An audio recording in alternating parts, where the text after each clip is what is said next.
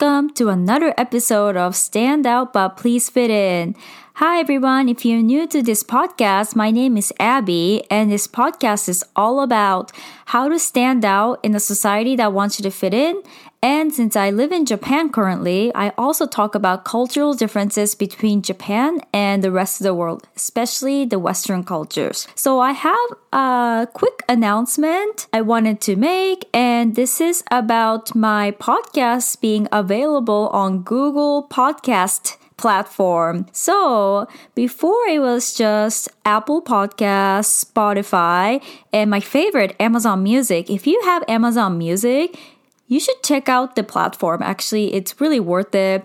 I also have it on iHeartRadio, but I did not have the Google Podcast platform. So now this podcast is available on Google Podcast. So if you prefer that platform better, please check out my podcast over there. So for today's topic, it's about how I network with people in Japan internally and externally as a foreigner. So why this topic is pretty important, especially as a foreigner, is because when you're in a business setting or even when you're at school, networking with people, whether if it's your colleague or your managers, your professors, and anybody, it's very important, and it can get a little bit daunting, especially as a foreigner in Japan because of language, culture. But I wanted to actually come out here and share my experiences, how being a foreigner in Japan has quite an advantage, especially when it comes to networking. So today I wanted to kind of talk about 4 different ways that helped me network with people, whether if it's internally within your company or school or within friends, or even externally, people that you are connecting with someone that's not usually where you interact with people every day. So first thing is that when you're first introducing yourself to somebody for the first time, always talk about where you're from. And I talked about this in my previous podcast with the job hunting. You should check that out too if you haven't heard it. So as a foreigner, people are always wondering where you're from and what kind of background you are because you look different from Japanese people. So when you're introducing yourself, whether if it's just meeting someone for the first time or in a big setting where you're being introduced as like a new hire or new student, always say which country you're from, which city you're from after your name. Because you're not Japanese, that people tend to remember where you're from more.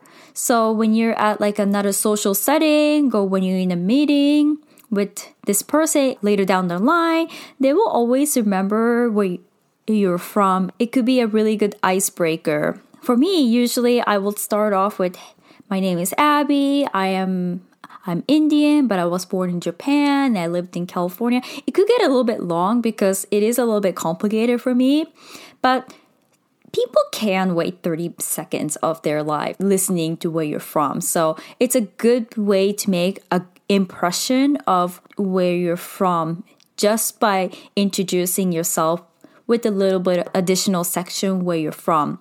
And I do get a little bit shy because it is a little bit long for me, but I learned that it's very important to state that. Second thing is definitely connect with managers, professors, and members. And always, you should be the first person to approach them. And this is very daunting. So it doesn't have to start with people in your business setting or in a school setting. You could even start with everyday life. For example, when you're at a gym or when you're at your hairdresser, using that skill when you're making a small talk with them can help you in like a business or a school setting. So obviously, when you're at a business or a school, there are not a lot of managers and professors that you encounter every day.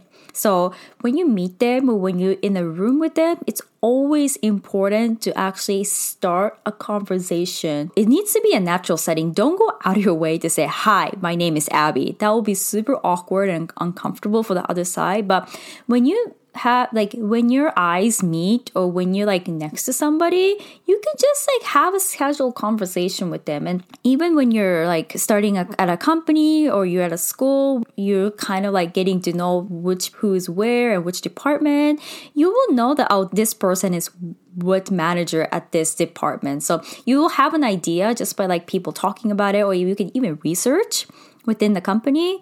So always remember who is where, especially when it comes to upper management, because you never know when you're, like, run into them or encounter with them. So you can say hi, and one little hi that you encounter, even for just 30 seconds, can come in a long run. And last year, so I remember when I first started my new company, there was a senior manager that happened to sit next to me because we have an open concept desk. So I was sitting at this one round table, and the senior manager that doesn't really come into the office quite often just sat next to me.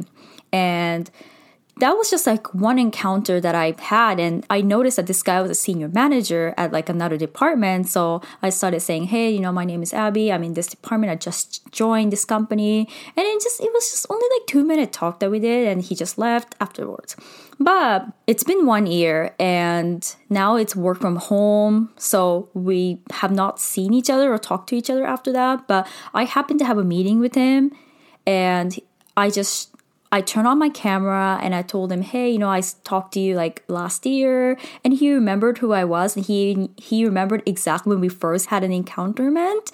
So that kind of conversation really does help with networking, and even upper managers, professors will actually know who you are. So it's extremely important to just, like, go out of the way to say hi. Third thing is, have a small chat with every member that you encounter, not just upper management, but just anybody within your teammates or team from another department. And I know this is something that, like, once you get comfortable with people, you already have, like, a coffee chat or just having interaction with it. But you should not feel shy just because you're a foreigner. And that's how I felt all the time, because I remember when I first started working from a company, I was a little bit hesitant to get information from people because I was a foreigner and my name is foreign name. So when Japanese people, especially when they hear a foreign name, they kind of get a little bit shocked.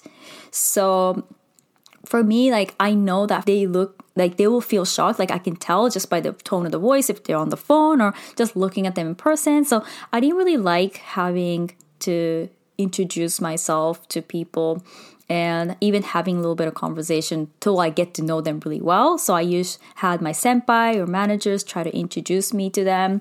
But one thing I learned from this is you should not be shy or feel that way because you're different.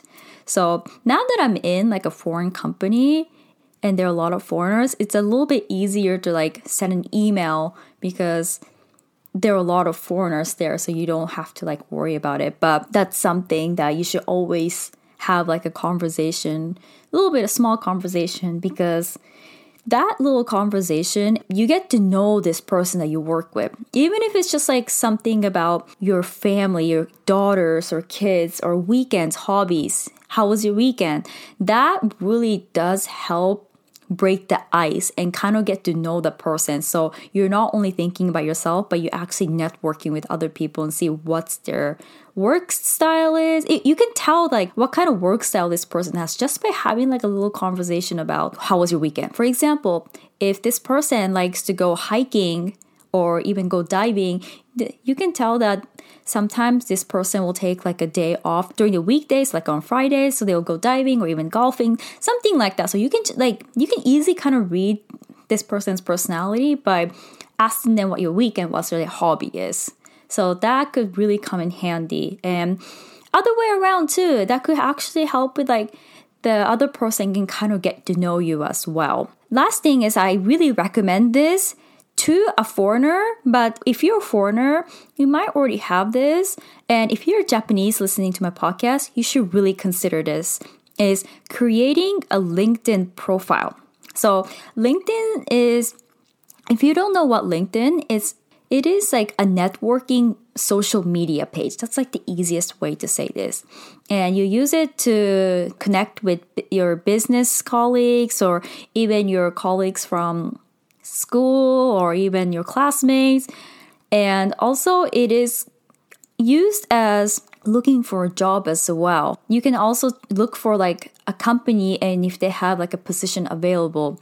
And for me, when I had this ever since I was in undergrad and I was living in US. So when I was living in US and I was about to graduate from undergrad, I used LinkedIn to try to look for a job. And for US, nobody ever contacted me if I was interested in a position at their company. And I was the one that will go out of my way to apply literally 50 to 100 jobs within 2-3 months. And I only heard from 1 or 2 companies. So, but in Japan, it's the other way around. Hiring recruiters, they literally come to you if you're a foreigner. And that's something I really wanted to emphasize, that LinkedIn is a place you can actually get a job. And I have to tell you that I actually got hired from a recruiter contacting me at this current job that I'm working. So it really does work. I thought that it will never work in US, but in Japan, it's the other way around. It's almost like you don't want people contacting. So recruiters from the recruiting agency, they will actually contact you. And that could be like from a company recruiting or like a recruiting company. I think some companies in Japan that I use, it's a foreign company, the RGF, Robert Walters, N-World. Those like the top recruiting agency that will look for like a specific job for a foreigner. And also in Japanese, if you're looking to get a position at foreign companies. So it's a really important thing to create a LinkedIn profile. I know some Japanese people do have LinkedIn profile, but they don't put so much stuff on it. Maybe because Japanese people are a little bit hesitant about putting stuff online, which I totally understand. But if you're looking for a job in Japan, and I know there's a lot of websites just for foreigners that you're looking for a job. And if you're looking for like a professional 9-to-5 job or even like a freelancer job, part-time, and you're a little bit worried about where people look, LinkedIn is a highly place to go. And if you're Japanese too, you should definitely update your LinkedIn profile. You don't have to put completely all your work profile. You can just put like 1 or 2 sentences of what you did and definitely put a picture. So that can really help you if you're, and then that's another networking skill too, because people want to connect just for like networking and even the other way around too. You never know what's going to happen when you're like out of a job or you suddenly need to look for somewhere. And LinkedIn really does help with that. Anyway, so hopefully these are some topics that help how to kind of network in Japan as a foreigner. And again, there are some topics that could apply for any countries and anybody. But I think as a foreigner living in Japan, this is a big tip.